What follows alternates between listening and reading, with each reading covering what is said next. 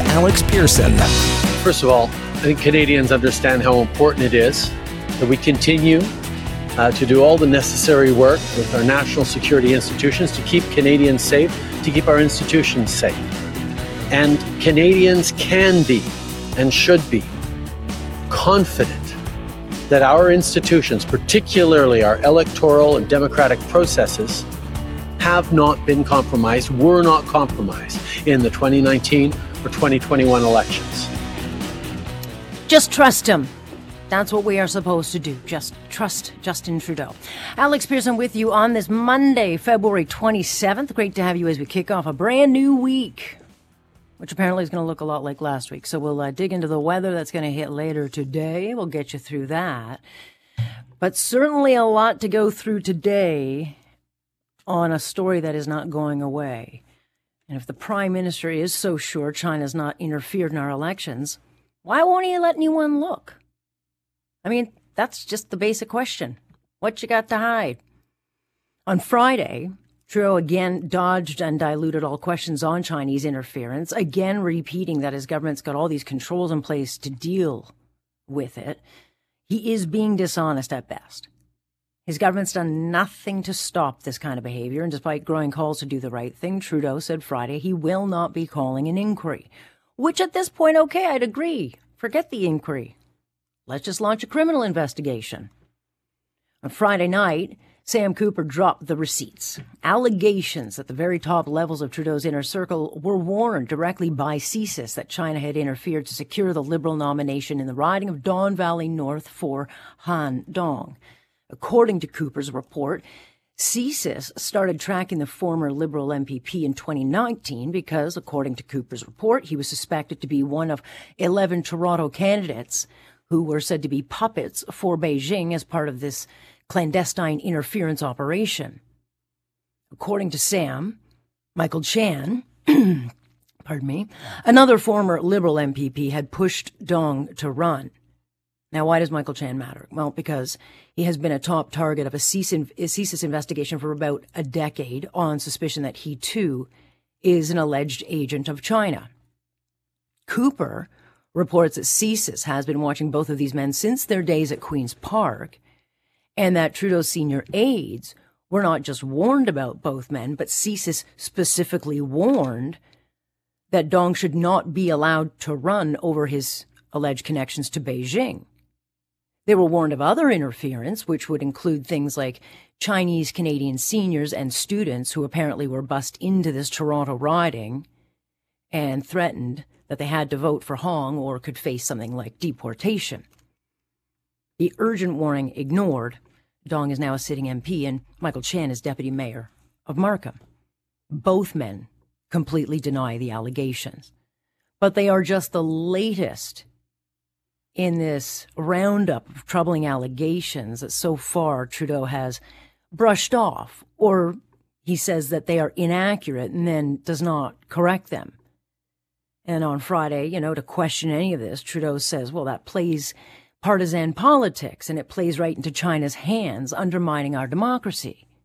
So I guess when he says there's just been a little bit of interference, we're just supposed to be okay with that and trust him, right? We're talking about the same government, so ethically challenged that the ethics commissioners ordered the party back into ethics training and then quit in frustration. You know, he may be refusing an independent inquiry, but the list of those demanding the answers since even just Friday has grown a lot because you've got the formal, former electoral officer of Canada, like the top guy at the Elections Commission, warning that there has to be an independent investigation because the integrity of our system cannot be left like this. The former head of CSIS, Richard Fadden, an advisor to both Stephen Harper and Trudeau, is insisting an independent investigation is needed. Even Gerald Butts, we're talking Trudeau's best, best friend and former senior advisor, has now reversed course and said, look, something stinks. Jagmeet Singh is now saying, all right, who knew what and when and where? Albeit he is uh, known for a lot of talk, it's what he will do with what he knows now. I guess we'll find out throughout the day. I mean, all these simple things that Trudeau should be doing, he is refusing to do. You know, on this insistent that, well, it's all being investigated at committee hearings, that his own government um, has refu- you know, refused to release documents at and won't allow key witnesses to testify. And CSIS, which has testified a couple of times before committee last year in September, told this government they don't have the tools to do a proper investigation of interference because we have not done an upgrade or an update to their investigation intelligence since 1984. So, no, we are not properly investigating any of this. And clearly, the prime minister would like this all to go away. I don't blame him. It stinks to high heaven. But now, of course, we get into all the, you know, the Trump deflection, or he's just, you know, using his own politics to, to make it go away. Or, you know, you can just wait for the conservatives to give him cover, which of course they did Friday when this photo surfaces showing three conservative MPs keeping company with uh, far right German leader Christine Anderson, who is known for her extreme views on Islam and um, anti Semitic views. And of course, Poilievre condemns the meeting and his MPs, but their stupidity, just stupidity, allows Trudeau to do this consistently we see conservative parliamentarians and people who should know better associating themselves with folks responsible for a particularly vile level of rhetoric and hatred. And their answer is all the same oh, we didn't know. One point, Canadians you know, need to stop being treated like fools. Look, that guy is hardly one to judge about the company conservatives keep, given his own, you know, private photo shoot with Josh Boyle, you know, taking a convicted terrorist to India, paying a Jew hater Laith Marouf half a million bucks. But why conservatives insist on punching themselves in their own face is so beyond me with allegations China is keeping too much company with the liberal government, all they have to do is get out of their own way, and they never can. They just can't. And one of the little tidbits that Sam Cooper reports is this latest warning by CSIS saying, quote, the Liberal Party of Canada is becoming the only party that the People Republic of China can support. End quote. And clearly they are. But this is the kind of interference the prime minister is not only downplaying, but does not want investigated because we're just supposed to trust him. Prime Minister will be uh, speaking this afternoon. I guess he's with the Premier at one o'clock. So I suspect he will be asked again. And I think the strategy is to rag the puck and hopefully, uh, you know, wait for something else to take the news off the front page. But we've got two Toronto area politicians with some pretty serious allegations of working for enemy state. And he's got to give an answer. Maybe Mr. Butts got into his ear and he'll finally say, fine, we'll do an in- investigation. But if he doesn't, why?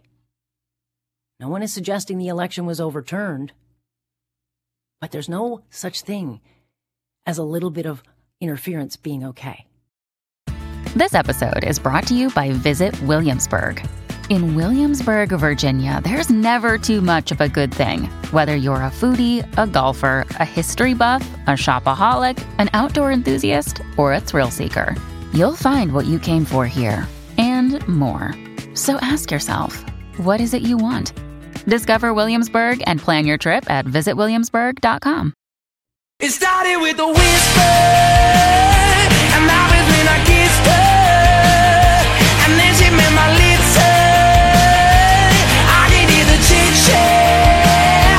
This is Alex Pearson, Toronto's News. Today's Talk, 640 Toronto.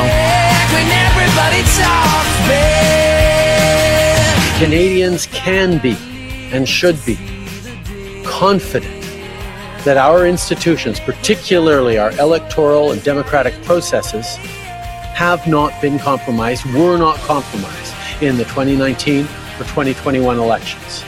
I'm not sure how the Prime Minister knows that unless he does a proper investigation. And that has not been done at all. But he is under growing pressure to launch an independent inquiry that he does not want to call and said he would not be calling on Friday. But there is this growing pressure to call uh, an investigation into these allegations that seem to reveal China interfered in both the 2019 and 2021 election. And no sooner had Trudeau shut the idea down on an inquiry that we get this other, another bombshell, this one from Sam Cooper, alleging that the uh, top advisors of the prime minister's uh, office had been warned directly by CSIS that China had interfered to secure the liberal nomination in the riding of Don Valley West North for Han Dong. And according to these reports, CSIS was tracking him. And at the time, he was a former Liberal MPP in 2019 because it was thought that he was connected to the 11 Toronto candidates that uh, Cooper's already reported on who were said to be willing participants for Beijing in this clandestine interference operation that was uh, exposed back November, December. And of course, as we know, the warning was ignored, and now Mr. Hong is a sitting MP. Sam Cooper, national investigative journalist with Global News, also author of the book that you keep asking me about, Willful Blindness. It is available. You can grab it on Amazon if you want, but uh, nonetheless, it is available. He joins us now. Good to have you, Sam. Thanks, Alex. Boy, oh boy, you are dropping bombs. Um, these things are coming fast and furious. But for those who might not have read your article, um, it, these are pretty damning allegations. Is there any way that Justin Trudeau would not have been advised? I mean, is this a case of the prime minister who he can say uh, plausible denied, you know, plausible denied ability or willful blindness? Uh, was he notified, or just his advisors? Well, uh, the the information that we reported and that I got from sources with awareness of this briefing in late September 2019 is senior Liberal Party officials with security clearances were were briefed in an urgent classified briefing. The intention, our sources say, was to warn them that CSIS had investigative information that suggested uh, Mr. Han Dong was alleged to be uh, a suspected of involvement in PR People's Republic foreign interference in Canada. And furthermore, uh, uh, the second major allegation in the brief was the concern by CSIS and the warning to uh, the Liberal Party and Trudeau government was that uh, Mr. Dong was connected to former Ontario Liberal uh, minister Michael Chan, who was mm-hmm. also allegedly a top target.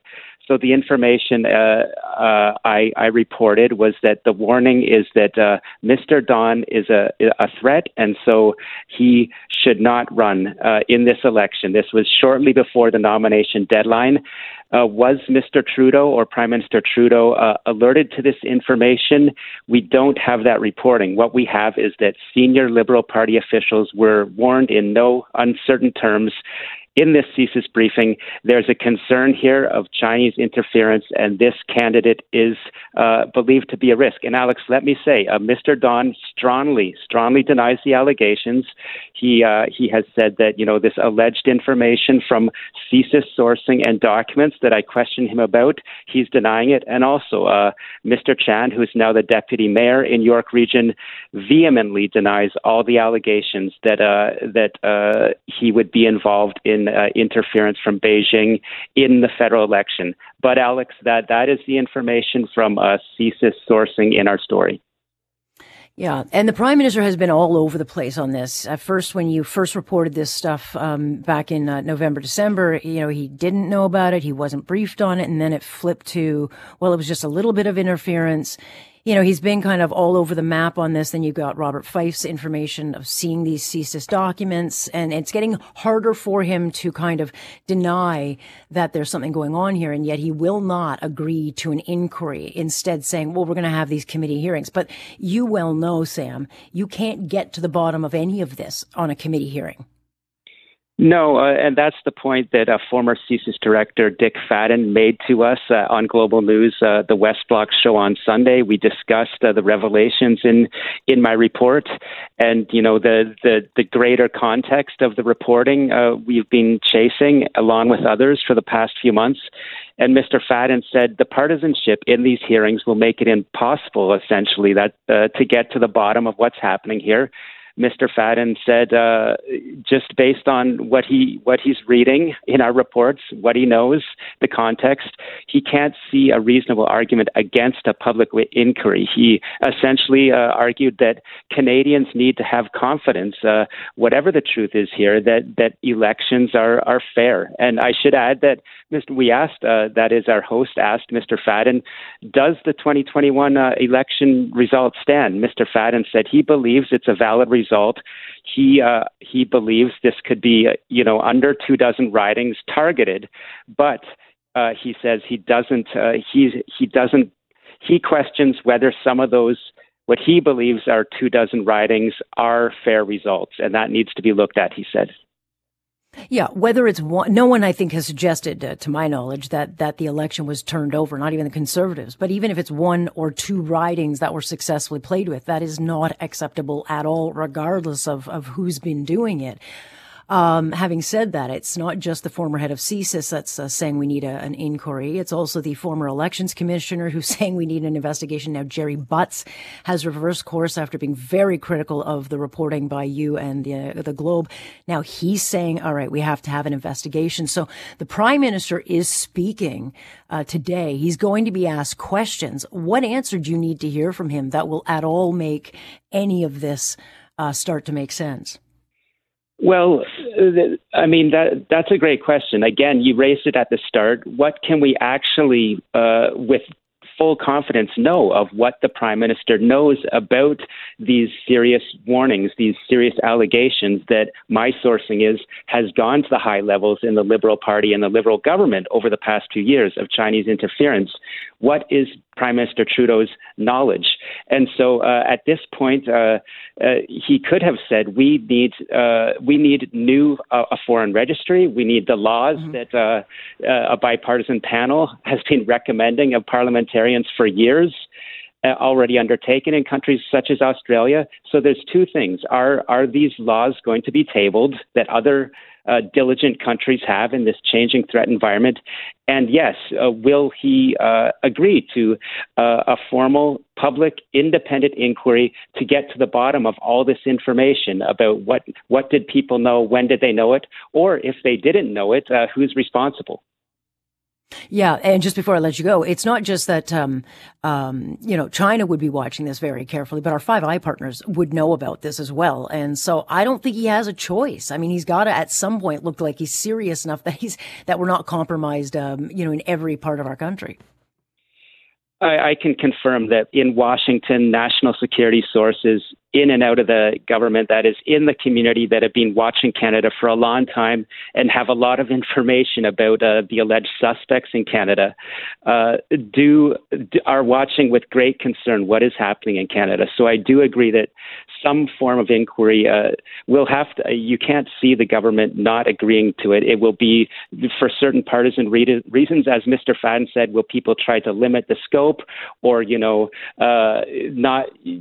Set things up in a way would be my concern where we can't get the full answer. We can't get the people that were in these briefing meetings to testify. I'm sure by then you'll have 20 more bombs to drop. All right. Uh, we'll keep uh, an eye on this. Thanks a lot, Sam. I appreciate it. Thanks. That is Sam Cooper, who has been uh, diligently working this story. Didn't happen overnight. Like we're talking years and years and years of reporting to bring us to the point we are at. And a lot of you have said, "What's that book?"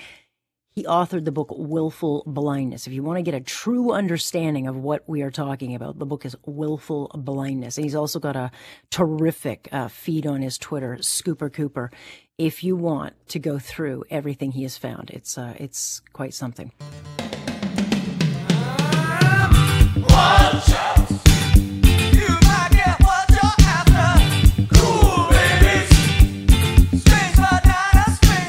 You're listening to Alex Pearson, Toronto's News, Today's Talk, 640 Toronto. I don't know if you'll have to burn the house down, but uh, gonna have to knock a whole bunch of houses down if you want all this new housing. Alex Pearson with you on 640. So there's a new report suggesting, and this will be an issue dealt with uh, by City Hall uh, probably in the next uh, few days, but there's a report suggesting that tens of thousands of heritage buildings across this province could face the uh, wrecking ball to make way for all the new housing. And without question, um, you know, we'll lose a lot of character and history if it happens, not to mention the kind of quality building that you just don't see anymore. And when you look at Toronto alone, there are 4,000 heritage sites in this city, and they are in the path for densification. And under Bill 23, the More Homes Built Faster Act, municipalities have to, uh, if they want their buildings designated as heritage, they've got until January 1st, 2025, or they're all up uh, for grabs, I guess. And and it's not an easy process. So it's like they, you know, they can file their applications and whatever, but it takes a long time. To give you an idea, Toronto was able to designate 64 buildings last year. It's a process. It doesn't happen overnight. So if there's 32,000 heritage sites in this province, um, they got a lot of work to do in the next two years. Diane Chin is the uh, chair of Architectural Conservancy, Conservancy here in Ontario and joins us now. Good to have you, Diane. Oh, good morning. Thank you for, for having me on your show. I I know that not all heritage properties are created equal and some aren't heritage, but you know, we have a lot of um, older buildings that I absolutely cringe when I see them disappear because I think they tell a story and I don't know why we don't um, have a little bit more outside the box thinking and transferring them into part of the plan. But um, take us through some of the uh, threats to the heritage situation across the province. Um, well, as you mentioned in your introduction, there are 32,000 actual plus properties because those are the ones that we could confirm from heritage registries and by t- speaking to individuals on municipal count- councils. So it's a real, um, and as you say, um, I mean, in smaller municipalities, the designation, for example, Windsor has been able to designate one property for a year, and they have 884 Jeez. listed. So it's uh, it will be an incredible loss. And it's not only a loss to our history and our heritage and our stories, as you mentioned, but it's it's also a loss to the environment because every building that comes down ends up in uh, a landfill site. And so all of the carbon produced as a result of that work, all of the trucking of that material uh, to those landfill sites down the 401 in some cases to Michigan is a terrible, terrible um, uh, pr- crime against the environment. And considering um, that many of these buildings are perfectly fine, they're just not for the use that we might want them to be. But there are also many examples, Alex, across Toronto and across the province where buildings have been repurposed into uh, other uses that the, mm-hmm. that are important to the community, uh, such as affordable housing, such as housing for for women in need, such as house, housing for those with mental health issues. And so it just involves creative thinking and thinking outside of the box. And it's not something that I think as a province and as a construction industry that we have been used to doing. And so I think there needs to be a push on the part of municipalities um, and the government as well to to have that kind of thinking and to allow those um, projects to to go ahead. I, I, don't think a lot of people likely even thought about this, and this may be one of those bureaucratic uh, things where they just didn't think, okay, hmm. this is going to take a lot longer than two years. And so, are you hearing from municipalities that are stepping forward and saying, hold on a second, we can't get these designated? Can you like put a moratorium on these things? Because I think there'll be certainly from smaller communities, for whatever reason, Toronto doesn't care about preserving anything. But, you know, I, I come from Hamilton. They've done a wonderful job um, of preserving their old architecture, thankfully, and their heritage sites. Toronto doesn't care, but there are a lot of smaller municipalities where they've got heritage uh, buildings, and a lot of people will not want to see those go. That's correct. And I mean, when you think about it, uh, of that 32,000, 4,000 are in Toronto. That means 28,000 yeah. are around the province. And in a lot of those municipalities, those unique streetscapes and downtown cores, which have a lot of these buildings, are tourist draws. I mean, we think about St. Jacobs, we think about Niagara on the Lake. Port Hope, yeah, as an yeah. example, was named by Condé Nast magazine as, as the prettiest uh, town in Canada, heritage town in Canada. And it, I see busloads. I live near Port Hope. I see busloads of people uh, coming to to Port Hope for a variety of reasons, and it, it's a huge economic uh, stimulus for that for that town. So it's really, I think it was not, as you said, carefully thought through. I don't think the bureaucrats, uh, the politicians realized what, in fact, they were doing. I think they saw heritage as an impediment. I don't know why, because heritage properties represent half of 1% of Ontario's building stock. That's an incredibly small number. And yet that number is significant, as you said, for the stories they tell and the interest that they create in communities. Yeah, I, I think um, people just look at it and think, well, okay, I, I can't buy this property because I can't do anything with it without getting permission, and it can be a lot of, uh, you know, going through hoops. Having said that, is there a way to expedite the designation of, of these homes? Or on the flip side, would there not be a way to make a proposal to the province and say, look, we will, you know, ease off a little bit with the, with, um, you know, the restrictions of, you know, re- refurbishing these older places and make it easier to do that um, as long as you don't tear them down? Is there some kind of uh, mechanism you can approach the province on?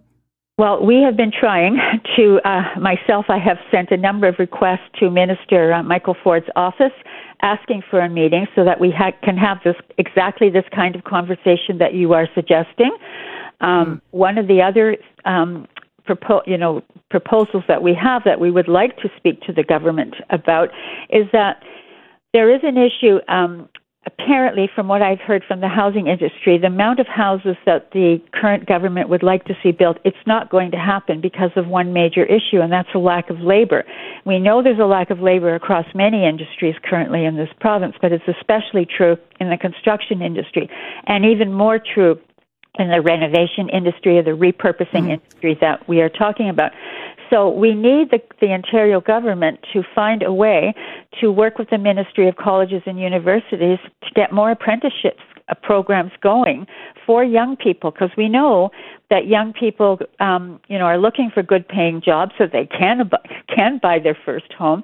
And the um, construction renovation repurposing industry provides those good paying jobs there's just not enough people in them at the moment, and of course they need to be trained, and they need to have places where they can be trained, and there are a shortage of these kinds of um, training programs in the province. So, we would like, um, you know, Minister McNaughton to also look at, at dealing with that because that is another way to get more housing stock out of a lot of these buildings that are already standing. And you know, buildings that are already standing, Alex, already have infrastructure. They take a lot less mm, time yeah, yep. to rebuild um, and to repurpose into condos or or affordable housing or you know other types of community uses because electricity is there, you know the, mm-hmm. the gas lines are there.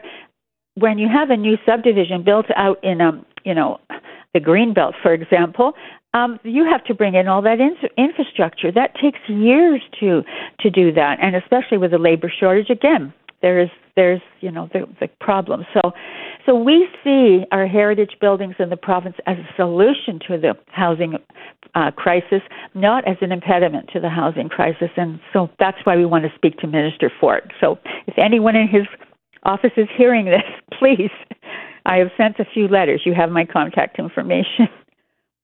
Michael Ford, paging Michael Ford. Do something yeah. about this. Yeah, well, uh, I'll keep my eye on this one because uh, I do uh, pay attention to these stories because I cringe every time I see one disappear. Um, so I hope to see kind of a change on that one. Diane, I appreciate it. Thank you very much. I appreciate your interest, Alex. Have a great day. You too. That is Diane Chin. She's with the Architectural Conservancy Ontario. And I get it. You're not going to save all of them, and some shouldn't be saved because they're too far gone. But you know, like you want all this new housing is going to come in, and everything is going to look the same. You have to have these older properties and older buildings that show kind of the color, you know, the complexion. It shows you something different than just a ordinary uh, box.